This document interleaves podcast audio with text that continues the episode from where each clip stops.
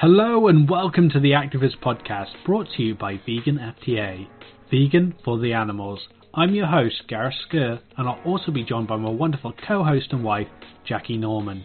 In this episode, we have the insightful Bob Isaacson. Bob is the president and co-founder of Buddhist animal rights organization Dharma Voices for Animals. In this interview, Bob shares with us how his organization are working with Buddhist communities across Asia to help them understand the teaching of the Buddha by not excluding animals from the concept of ahimsa, to do no harm. We hope you learn as much as we did from this episode and be sure to check out our social media pages at VeganFTA on Instagram, Facebook and YouTube, where you can also find the series in video format. Thank you so much for joining us today, Bob. For our, all our viewers out and around the world, can you tell us a little bit about who you are and what you do? Yeah, so I live here in uh, San Diego County, California, just southern Illinois, not far from the Mexican border. And I I had a, uh, long and very rewarding career in uh, human rights, civil rights uh, defense. So this is what I did. I was an attorney uh, for many years, uh, mostly in Chicago, but also out here in San Diego.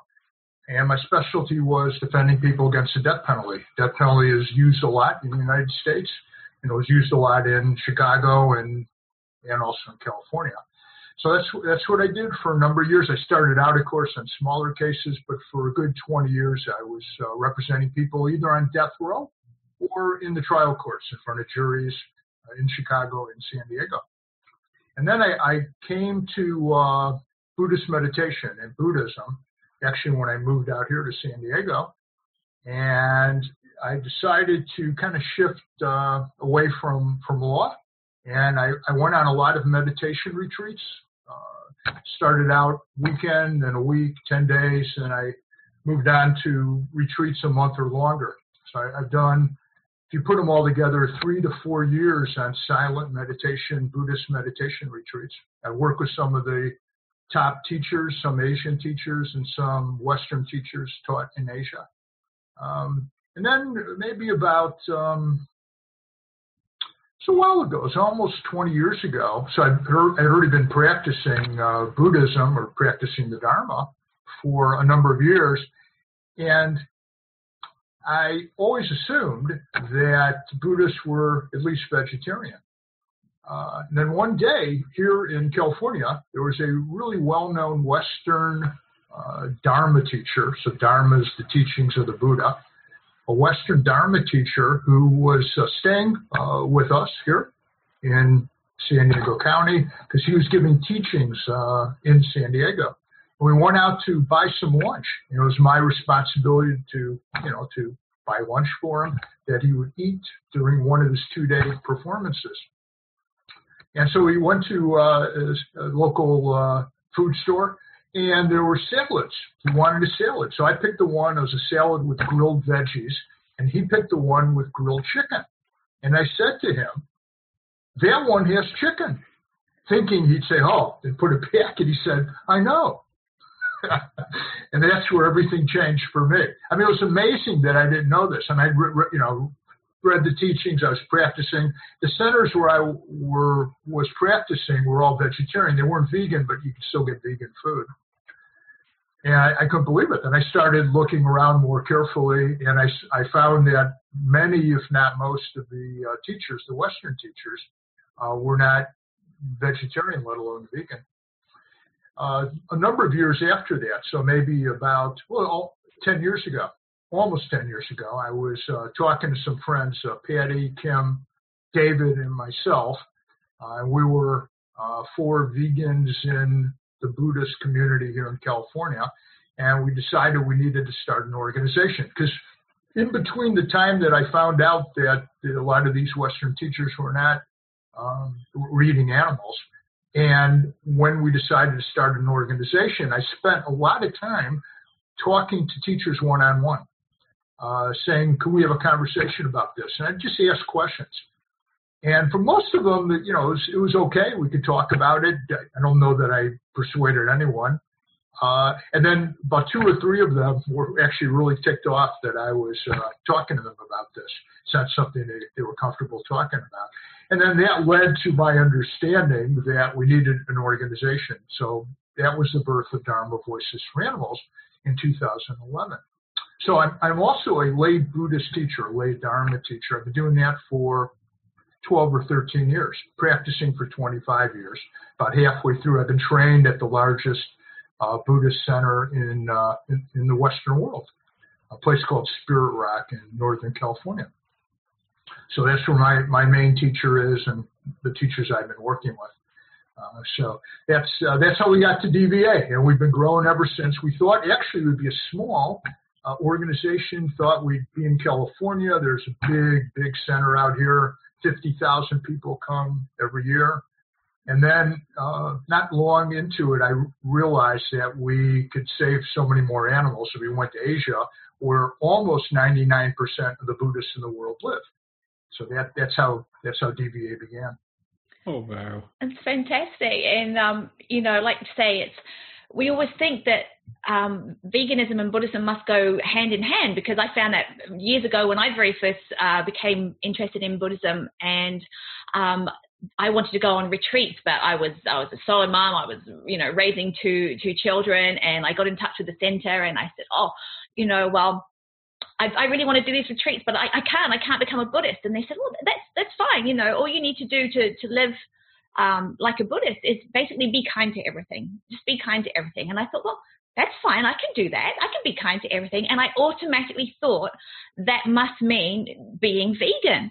Um, and it's so wonderful to have you on here today because one of the questions that we see all the time in vegan groups is why isn't the Dalai Lama vegan? So, you know, it's, it's just so wonderful what you're doing. Um, I mean, you've been fighting for for all sentient beings' lives, you know, human and, and uh, non-human now for, for years. Uh, what was it? You obviously made a connection between not harming anything um, a lot more than other um, Dharma practitioners. So for you, it must have come quite a long time ago. What was it that led you to become vegan? Yeah, so I was vegetarian for, for quite a while and never, you know, just turned away from the reality of, uh, you know, what happens when one drinks milk and what happens to the cows and the calves and also eggs. Um, and I started thinking about it uh, a couple years. I, so I switched to vegan uh, 2004, so 16 years ago. Uh, and it was really, you know what it was? It was actually an interesting story. I was at a, uh, long retreat in uh, Massachusetts on the east coast of the U.S. And someone was on the same retreat. It was, I, I spent six weeks on the retreat and he spent three months. You could either do full three months or six weeks. And I happened to sit next to him on the way on the um, shuttle on the way from the center to the airport. It's like a 90 minute drive to the Boston airport. And so he had a captive audience. And he was asking me questions like, you know, what about the cows? What about the chickens? And I, I had like nowhere else to go. And by the time I arrived at the Boston airport, that was it. I mean, I knew I was, I had to make a shift and that, that was it. And so I haven't looked back since. And I, re- I realized that my activism has really picked up uh, a bit, like two or three notches uh, since, since I made that, uh, that move. Um, but, you know, at DVA, what we're doing, we're trying to be, um, diverse in opinion also. Like, you know, some of the people who help us out are vegetarian and they're not quite there. And I just I try to remind myself this is my path also. And so, and, and we have some people that are just kind of like 50% of the time they're involved. Not our leadership. Our leadership is almost 100%, 99% vegan. But we want, you know, we want to be open. Otherwise, we're not going to persuade persuade anyone. But you know, it's uh, I'm, I'm very happy, and uh, my life is so much better uh, since I became vegan 16 years ago. That's absolutely brilliant. I love that, and um, especially in this uh, current world, you know, we're, we're, trying to advocate for more uh, communal sort of transport, taking the bus. Another great reason to take the bus, isn't it? you never know who you might meet. but um, what was it that actually drew you to um, Buddhism and practicing the Dharma in the first place? What was it like to get into it? Yeah, yeah. So it was a big shift. Uh, I didn't really think much about spiritual uh, issues and concerns for a good part of my life. And then I, I just felt like something was missing. You know, I did. I had a lot of success as a death penalty lawyer. And although the death penalty in Illinois uh, wasn't abolished until after I moved out here to California, um, I planted a lot of the seeds. I was the death penalty coordinator in the public defender office. So crossing my desk was 70% of the death penalty cases in Illinois. With one, I think then it was the third largest state in the country. And uh, we're talking about like hundreds of cases. So we, we had 165 people on death row when the death penalty was abolished, and another 35 people. Um, it was actually it was a it was a, the current death penalty. The, the death penalty that time was abolished, and then another 30 people uh, wound up on death row before finally Illinois decided to throw it out. So a lot of the, the things, a lot of the um, the systemic issues I put in there uh, in different cases uh, wound up. You know, I mean, they wound up really helping out. But of course, so many people, literally dozens of people, had a huge uh, impact on, on the death penalty. So all this stuff, you know, good stuff was going on, but something was missing in my life. And I read a, a book about Buddhism by a Tibetan Buddhist and got interested. But it wasn't until I came out here uh, uh, almost 26 years ago that I started to practice. There weren't any centers that had, I was looking for um, overnight, a place to go for retreats. And there weren't any. Spirit Rock hadn't started yet, uh, hadn't opened its um, residential retreat center. It opened in 98. So I would go, I would be teaching death penalty up in Northern California, and I would drive to the retreat center, listen to a talk by one of the better known teachers up there, and just uh, know, it's it's a reason to um, to be here. You know, you, you you really see what what's important and what's not.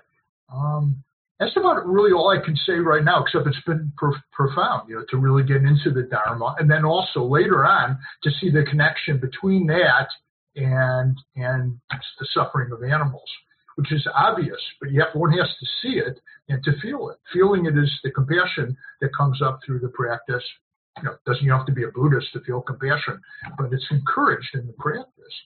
So it all, it all kind of all came together: human rights, Buddhism, DVA.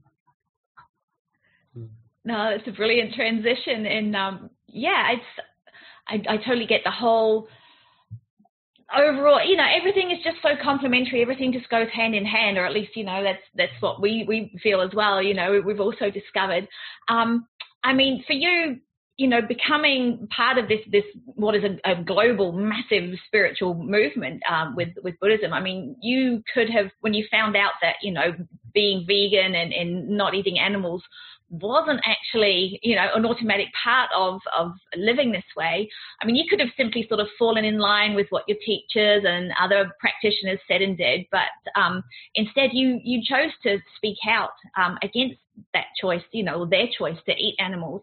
And, you know, we were saying, you know, we can't imagine a heated argument among Buddhists, but what was it like, uh-huh. you know, speaking out? How, how difficult was it challenging um, the actions of others in, in that faith?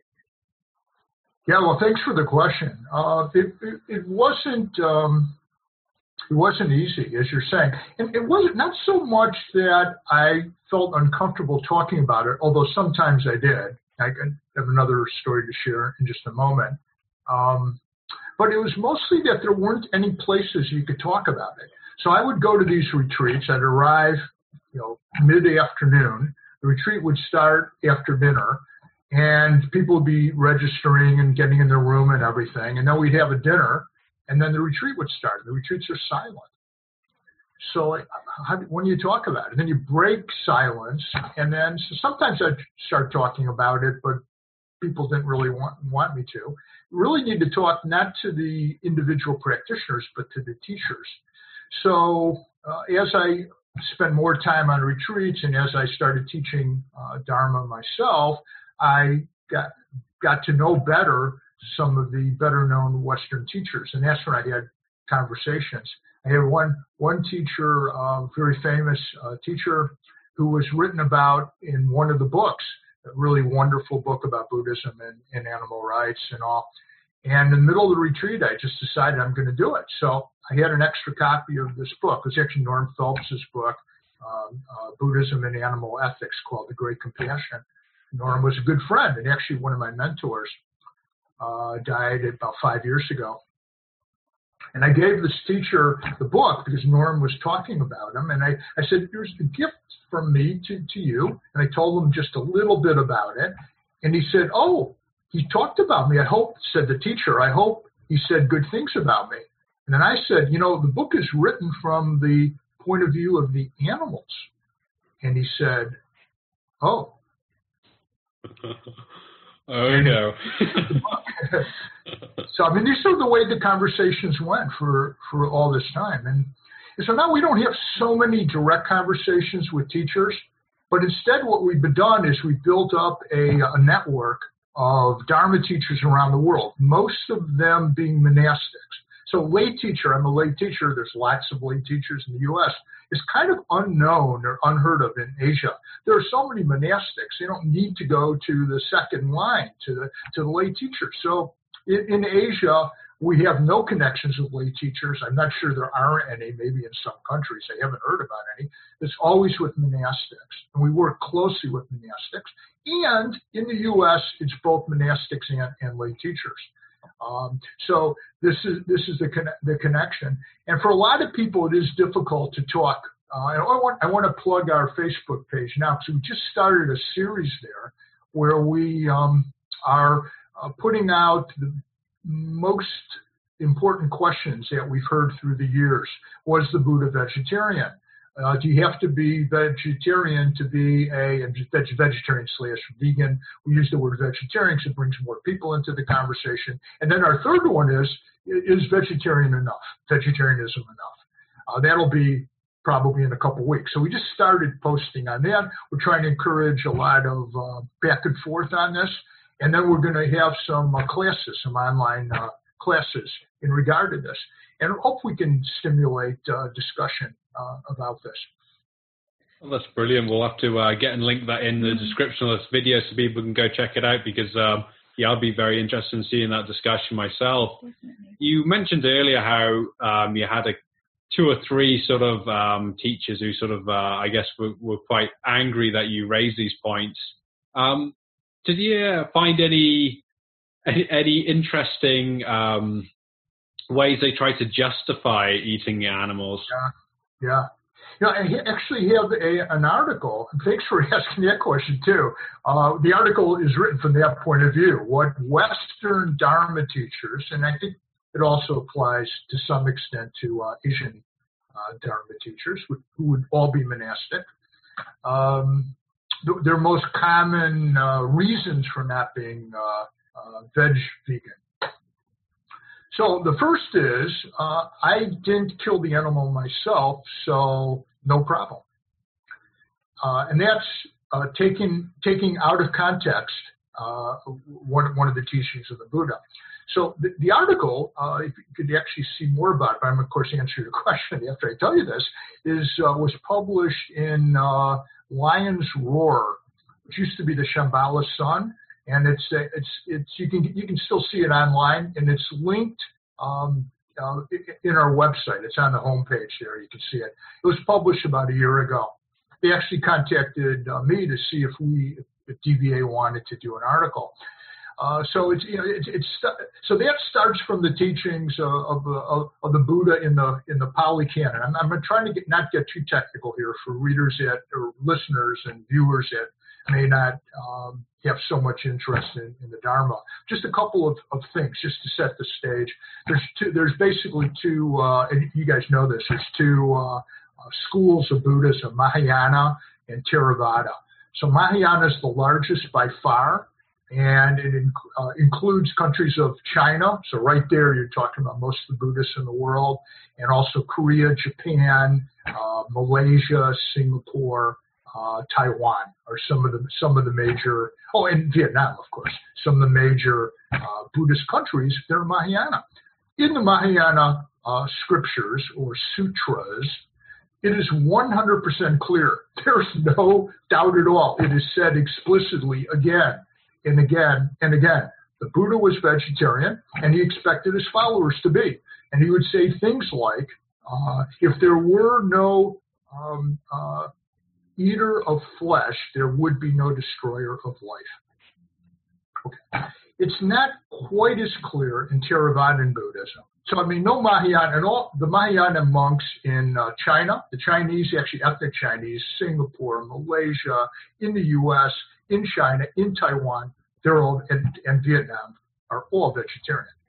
Um, and who knows what a few of them might do when they when they're when they're not at the at the temple. But they're all the temples serve vegetarian food, and it's almost 100% vegan because there's very little dairy and eggs in most uh, Asian cultures. So you're talking 98, 99% vegan. Uh, it's really you know it's it's very close to 100% compassionate diet. Now, Theravadan is three countries. The one we're working in uh, uh, uh, quite a bit, Sri Lanka. We have a big project there. Also, Thailand and Myanmar uh, used to be called Burma. So, and we just opened a project in Thai, in Thailand. We we are just it's it's really exciting. Hopefully, I can tell you a bit more about it later if you're interested.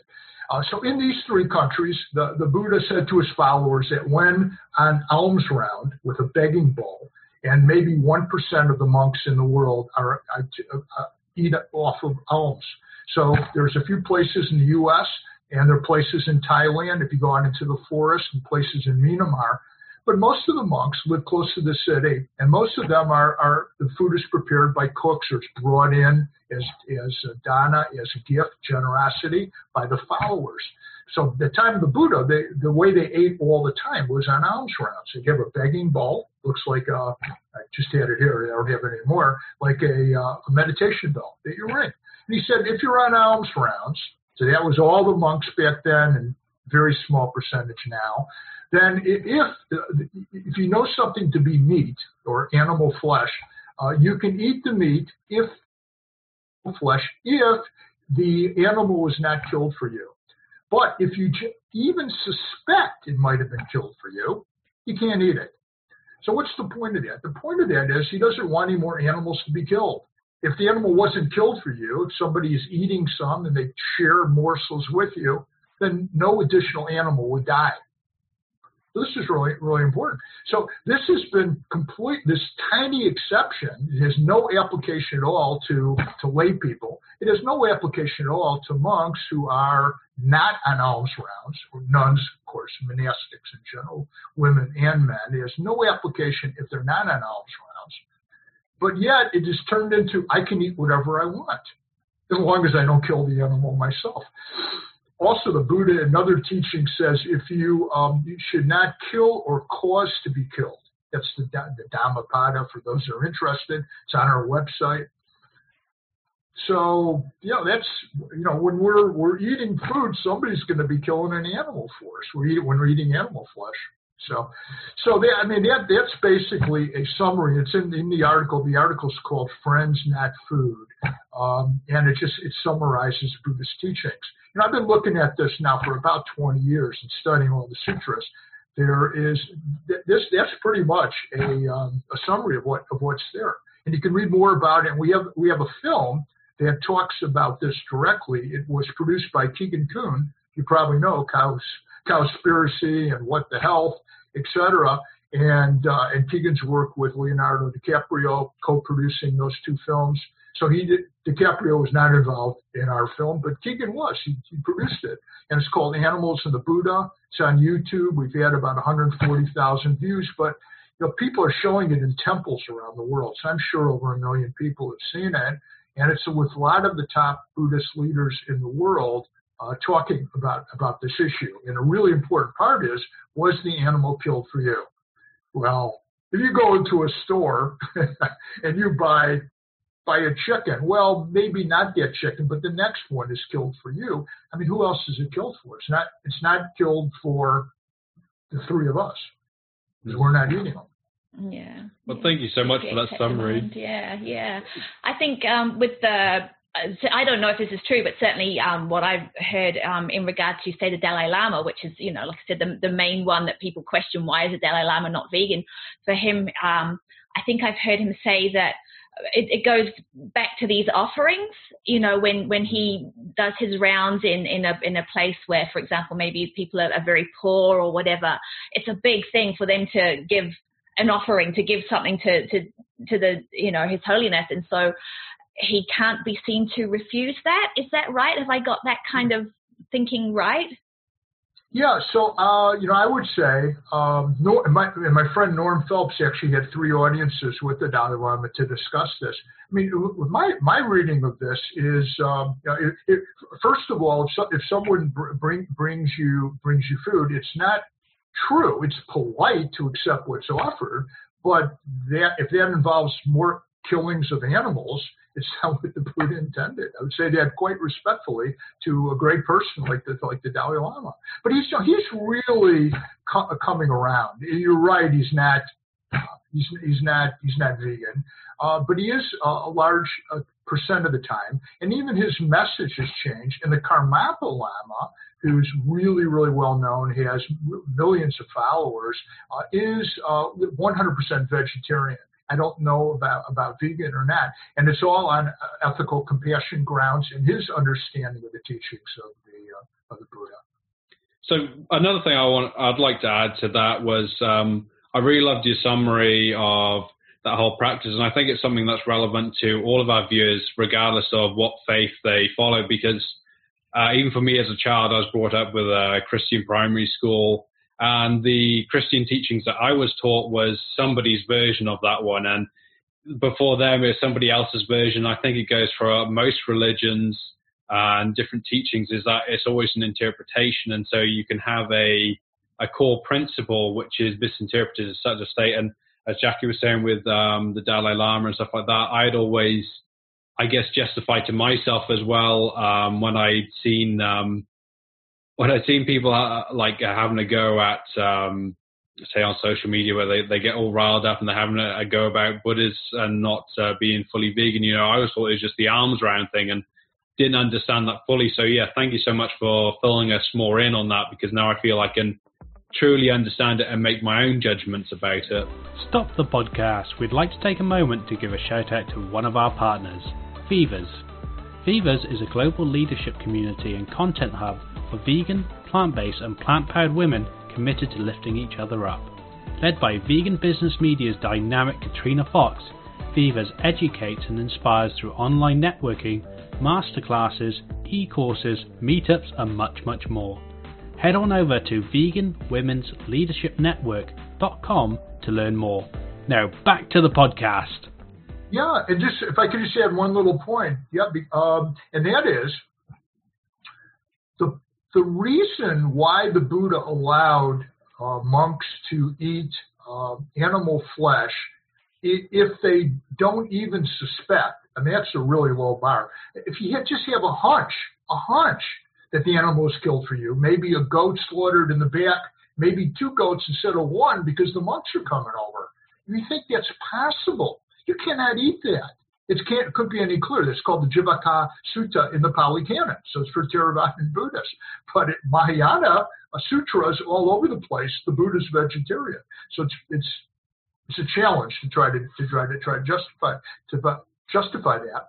And and you know, we, who knows the reason, but it seems pretty obvious. The Buddha didn't say this, but pretty obvious that it's a um, a, a balance between um, the um, symbiotic relationship between monastics on the one hand and the lay community on the other. He wanted the monastics to be teaching the Dharma to the lay community and the lay community to be supporting by their dana, by their contributions, food, medicine in those days, shelter when needed. And so the way, how do you, how do you, how do you balance that? And this is the balance that he struck. It seems absolutely obvious. This is what happened.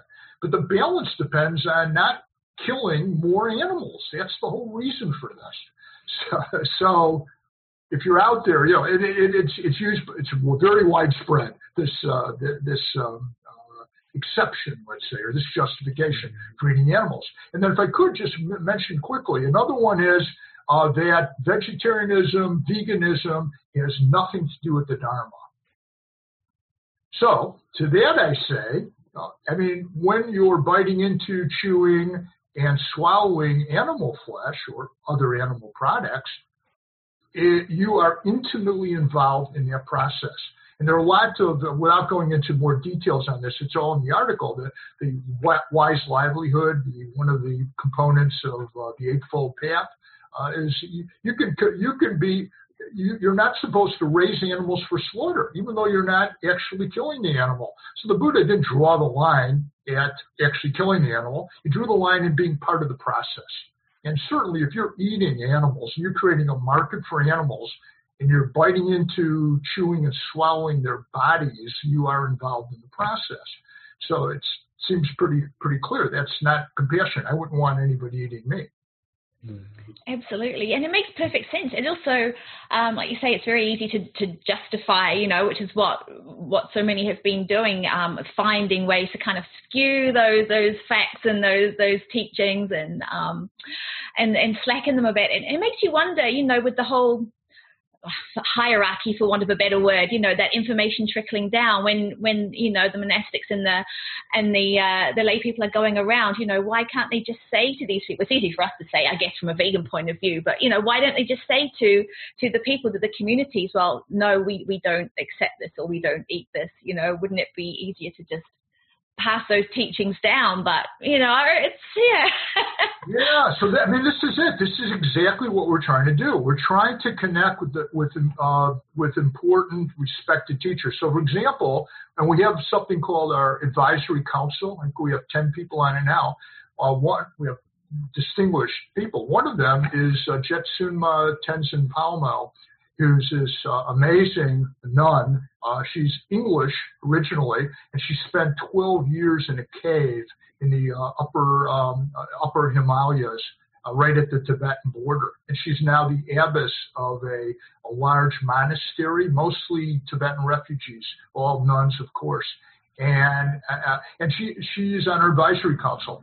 So when she comes to the U.S., I connect with her. We have some uh, interviews, some uh, uh, snippets from our video, from my video interview uh, on her Facebook page, and we talk about. She she connects me with other uh, compassionate nuns around the world, including one in uh, in in Thailand. Uh, the Venerable Dhammananda is, is her name. She was mentioned by B, BBC as one of the top most one of the 100 most influential women in the world. So I had a, I had a chance. She opened the door. Uh, Tenzin Palmo did to me meeting uh, this uh, wonderful uh, Thai uh, nun. Uh, and, and she's helping us in, in Thailand. So this is what we're trying to do. Uh, the, the head of our project, the director of our project in Vietnam, the Venerable Thich Tan Huan, is um, one of several monks in, in his country Vietnam that sets the agenda for the Buddhism in the country. There's about 60 million Buddhists there. He heads our project. So this is the idea to gain the confidence and the trust, which takes time, of world Buddhist leaders in, in different countries and different cultures. It's different. It's really different. Buddhism is different in each culture, not surprisingly and, and, to do that, and then for them to be examples and to talk about it, and then we introduce them to other people. We provide materials that they can work with and encouragement to do this.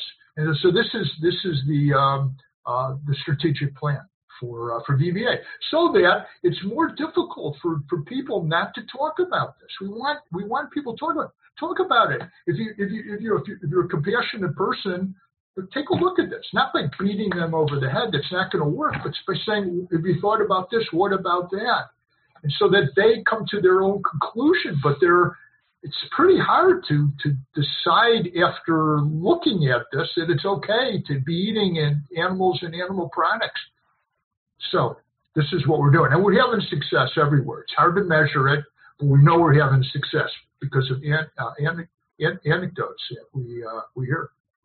That's absolutely brilliant. I love hearing that for uh, DVA. Like, and it's it's been a a common thing in this series is talking about trying to create change, but you've got to start at the the systematic level. You know, you've got to start higher up, so then it trickles down. And it's so brilliant what you're doing in getting into these countries because mm. um, at the time of researching for this interview, um, good old Google uh, was telling us, you know, is between eight to ten percent of the, world, the entire world's population is Buddhist, you know, and that is just such a huge demographic. And if we can just start changing that, um, we've had previous people say if we can get the world to, I think it's 11 to 15% to be vegan, then that's pretty much, that's game over for the meat industry. Mm. You know, that, that's, um, that's going to be putting the right foot forward. So yeah. Um, Great. Sorry, I've lost my my point. oh, I'm, I'm, well, yeah. but let me I, let me make a point then on your point, which you know, thank you for saying all that. And, and you know, they say eight to ten percent, and you, you might find that. I actually think that's under uh, understated by quite a bit. So the numbers that we came up with, and we and we really don't know, is that there are approximately the best we could determine. There's approximately one billion Buddhists in the world. In order to get to one billion, you, you have the great unknown is China. So there are two, who know, 250 million, 300 million easy to find in China. But most people I've talked to, those that have had experience with uh, in China and with Chinese Buddhism, say it's much greater than that. And if, if and so that's how you go from six or seven hundred million to one billion. the people in China, because it hasn't always been comfortable to openly practice religion in the country. Now it's probably better than it was uh, in, in the past. So people are a little bit reluctant to come out and, and to self-identify as Buddhists. But if you know if, if the sources that we're talking to are accurate, there's there there are over half mil, half a billion Chinese Buddhists, which drives the number over the billion mark worldwide. So someday we're getting into China too. We're starting to have some connections there, and right now we're we're you know waiting for opportunity. We're in Sri Lanka, Vietnam, and Thailand recently and those projects are, are really go, going well. Each one's completely different. We have a different uh, strategic plan in each place, but it's basically talking about this and using the monastic community and the leaders in, in those countries to uh, get our message out. And we, we stay back and encourage them and support them in, in ways, in every way we can. It's awesome. It's all about sowing those seeds, isn't it? However we can. And um, I think what Gareth was uh, was kind of um, aiming at was, you know, maybe maybe target audience is the wrong kind of word, but you know, DVA, you've got chapters all over the world, like you say, which is fantastic. And um, I think, you know, why your your chosen demographic, I suppose, is is obviously you know those who identify as Buddhist. Although you don't have to be Buddhist to you know make a difference in this way, but um, it's understanding that that demographic, that that target audience, and seeing where and how we can connect to the best of our abilities. So, um, I mean, it might seem a bit of an obvious question, but is, is that why you chose to focus on Buddhism in general because the numbers are just so huge? Yeah, no, thanks for the question. Um, couple, yeah, that's a major reason that that um, there are so many Buddhists in the world. One, two, the Buddhist message is as clear and unequivocal as it could be. I mean, it, it, it's not only the message about not killing and not being part of the killing chain, but it's also who is to be protected. What's the circle of compassion? I mean, explicitly talks about sentient beings, and it's in the first precept, uh, uh, Panatipata Veramani Sikkhapadam Samadiyami, which is do not kill a living being or sentient being is the better, perhaps the better uh, translation sentient being is a being that can feel pain. So, you know, who would deny that a chicken and a fish and, and, and a cow can feel pain? So th- that's a great start. I mean, what an amazing teaching. And, and, and, and, and the entire um, uh, compassion and non-harming teachings revolve around that. That all living beings that can feel pain are entitled to our compassion and not to be harmed by us. So that's the start. That there are so many Buddhists in the world, and also that, that I am identify as Buddhist. It's my spiritual path, and we put all those together. This, and that there was no other organization, international organization. There are organizations in each country, but they, they're just in the country. Like there's, you know, there's vegetarian and vegan groups in different countries. There's no other international organization um, of animal rights and Buddhism. We're the only one. It's so amazing what you guys are doing, and yeah, really, really create, helping to create this more compassionate world uh, through your movement and yeah, I hope some of our viewers um, who are watching this who maybe don't identify with a faith, you know, they're not interested in religion or anything like that. I hope that they can still learn from this and look at what possible demographics that they have. You know, even if it's say chess players, they want better brain function, so go vegan for the better brain function and aim for that thing. Uh, you know, it's I, it's I just find it so wonderful when we are researching you and finding out about um, this and just just the huge scope of it. it it's mm. fantastic. Now, I understand um, one of the first sort of, yeah, well, we've talked about it already slightly. Um, one of the first sort of areas your organization worked on was um, Sri Lanka and also advocating for um, major animal rights bills out there. Um, and, and, it's a lot of a lot of the work you do is yeah focused on these Buddhist um, the, these Buddhist focused countries. You know, a place where there's a cultural presence.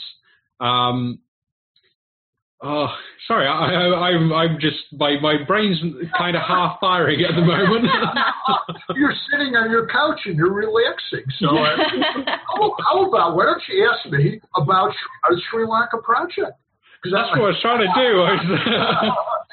but it, like you said, you're you're absolutely right. This is the first one we did. Uh, Sri Lanka is an island nation off the southeastern coast of India. Uh, it has population of about 21 million people. 15 million of the 21 million identify as Buddhist, and kind of an even distribution of Muslim, uh, Christian, and uh, and Hindu. Uh, so it's a country where Buddhism is protected in the Constitution explicitly, um, and it's it's a country. It's it has the longest uh, uninterrupted Buddhist culture in the entire world. Thailand's not far behind, less than 100 years, but Sri Lanka is number one.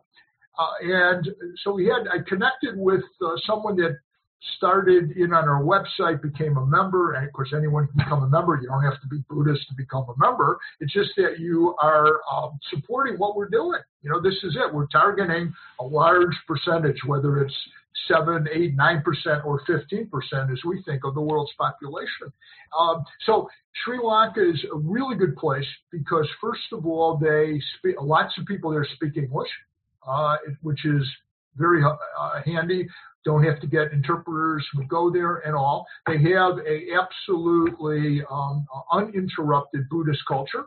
Uh, and also, there's actually in this Theravadan country, this country where uh, lots of the monas, uh, the uh, tradition of Theravada Buddhism, kind of eh, we can eat what we want if it's offered to us. So it's not Mahayana, but there's lot, there are a lot of vegetarians in the country. It's so close to India, southern India, where there's a lot of vegetarianism. The Tamils came over from from India several centuries ago, and and many of them are vegetarian. So we, we find lots of really important um, uh, uh, uh, monastics in the country, like the Venerable Sobhita, who's a huge uh, supporter of, of us and an animal rights activist.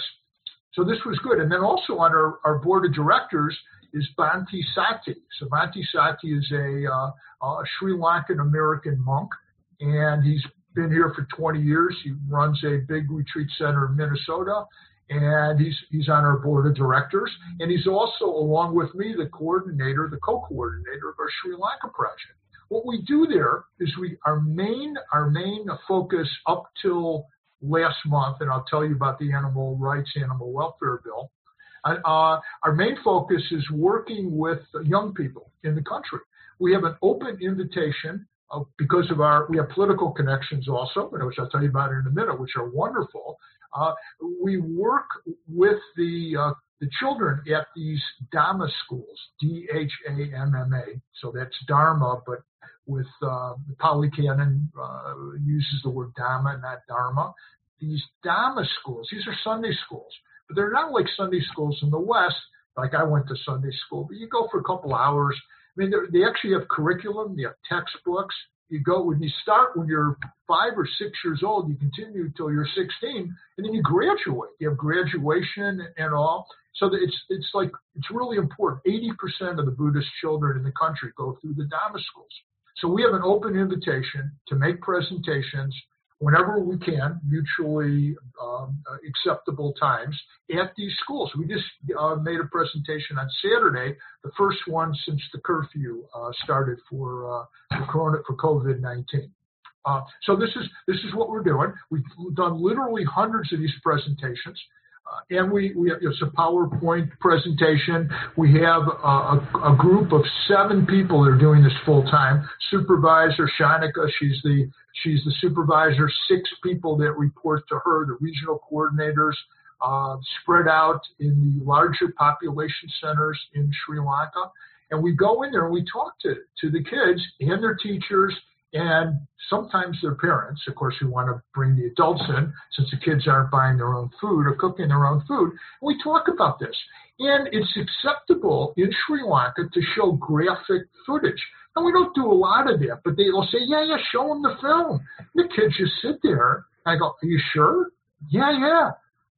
So we're doing that. And it, we're invited to do that. It, it, this is this is the culture. It's not a Western culture. It's the culture of Sri Lanka, and this is making a huge impact. We also have uh, we've made two uh, presentations at army posts to at least 1,200 soldiers uh, each time, and they sit they sit there and we ask at the beginning how many people are uh, eating animals and animal products, and you know pretty much everyone raises their hand. And after we're asking them how many are going to be doing this in the future, very few people raise their hand. Now I understand they want to please us and all, but we think we're making a big impact in these places. We're getting really good questions, and we're and the speakers and the presenters here are speaking in Sinhala, the language of the of the Sri Lankan people.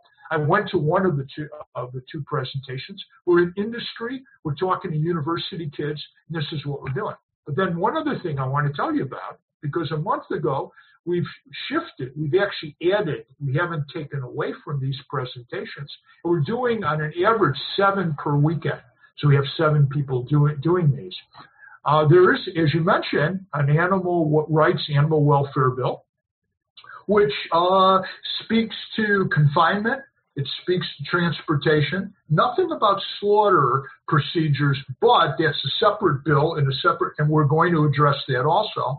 And we just we just got a, a really nice grant, which is from a U.S. Uh, operation uh, foundation, where we're going to be spending lots of time and some money in Sri Lanka promoting this in the newspapers, in the um, uh, but billboards. Billboards are popular there.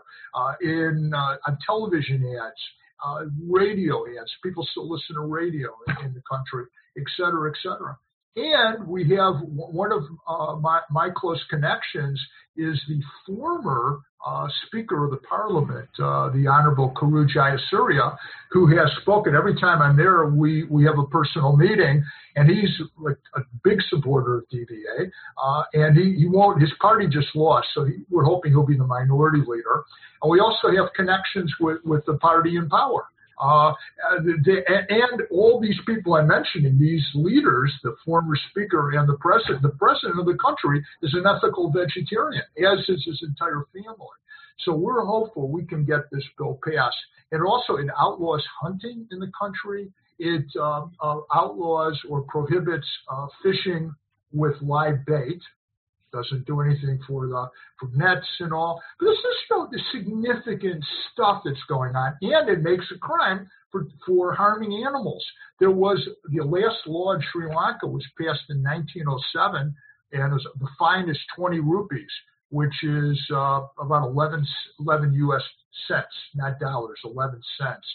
Uh, and so now the penalties are 50,000 rupees to 100,000 rupees, and you can serve time in jail if you uh, harm an animal. Of course, animals raised for slaughter are exempted from that because the, we, we, the original bill did not, but of course it's been added by the meat industry. But this bill does a lot. It's not perfect, but it does a lot, and we're going to get this passed to help as many animals as we can.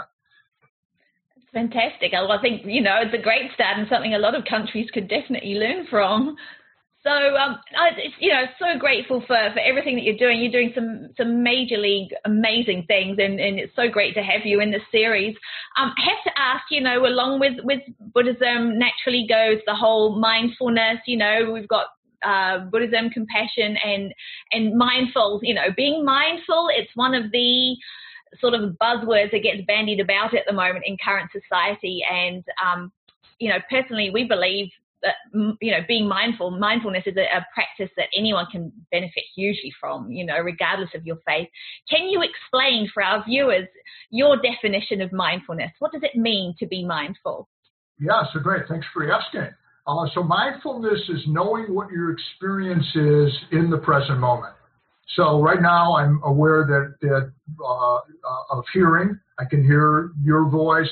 I can see both of you. I'm aware of the sounds coming from my voice. I'm aware of my of my body, the weight of my body on this chair I'm sitting in in my office. Uh, so that's what mindfulness is. It's very simple, just knowing your experience in the present moment, or being present is another way to say that. And so this, I'm happy you asked me this because it really connects, as you both can see, with uh, not harming animals, not supporting the harm of animals, and with everything we're trying to do in DVA. And it connects in this way. When when we're mindful of where our food is coming from, when we're mindful of the process, we pay attention to that, we can see the suffering that is caused. And it's actually the first, the four, there's four noble truths, the key teaching of the Buddha. The first noble truth is the truth of suffering, which really means just to understand suffering, which really means just to come in contact with and to experience suffering firsthand. You might hear it, you might see it, you might it might happen to your body. So that that's what the first noble truth is. So I mean, just imagine what things are like what, for animals that go through this horrendous horrific processing words can't even describe. So that's what mindfulness is, and I think there's a huge need. And as oh, as you say, also, it's not. It, it, the Buddha talked about this for sure. It's not. It has nothing. You can be mindful if you're not a Buddhist. It's it's it's it's it's not. It, it's it doesn't re- being a Buddhist to be mindful. It's a secular principle, which is in at least in the Western world. It's popular in the Eastern world because of the Buddhist teachings. Uh, so this is really important. I have um, uh, uh, done teachings with different organizations in the U.S. Uh, example, uh, Mercy for Animals. I taught over there uh, in their offices in Los Angeles, just up the road a bit. and also in different human rights organizations. That is to teach non-sectarian meditation and mindfulness. Uh, we've done that also. Myself and a friend of, of mine have taught at the uh, big AR conference, the Animal Rights Conference in the U.S. This the one this year has of course been canceled, but uh, in 2017 and 2018. Uh, so we did that. There's a tremendous uh, need and people really thirsty for uh, teachings of meditation and mindfulness. Also, mercy, mercy, not mercy for animals, but in defense of animals.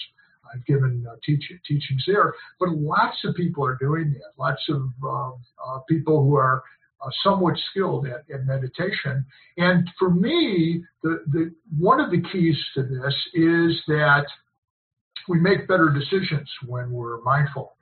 So it doesn't really do a lot for me to, when I'm talking to a teacher or to the manager of a retreat center, to raise my voice and tell them how stupid they are for not for for serving animals and animal products. I mean, it's like the surest way to to um, uh, to for them to continue uh, what what they're doing. Instead, you, you have to have some way of, of, of connecting with people. You know, I wasn't I wasn't born veg. I I I had understanding earlier in my life. I wasn't born vegan. I had an understanding 16 years ago that that I did not want to support suffering, and that by eating animal products, I was supporting suffering. So we can under, if we can understand where we came from, it's easier to to relate to people. And this this the mindfulness gives us this the space between what we're experiencing and then what we're going to do between the, between experience and decision making so we can make better choices. It, so it's not about us. It's not about, oh, I'm better because I'm vegan. It's about the animals that we want to save. And if we can keep that in mind and practice, as you both know, the Buddha's one of the five precepts is wise speech. or right speech. So not to speak harshly.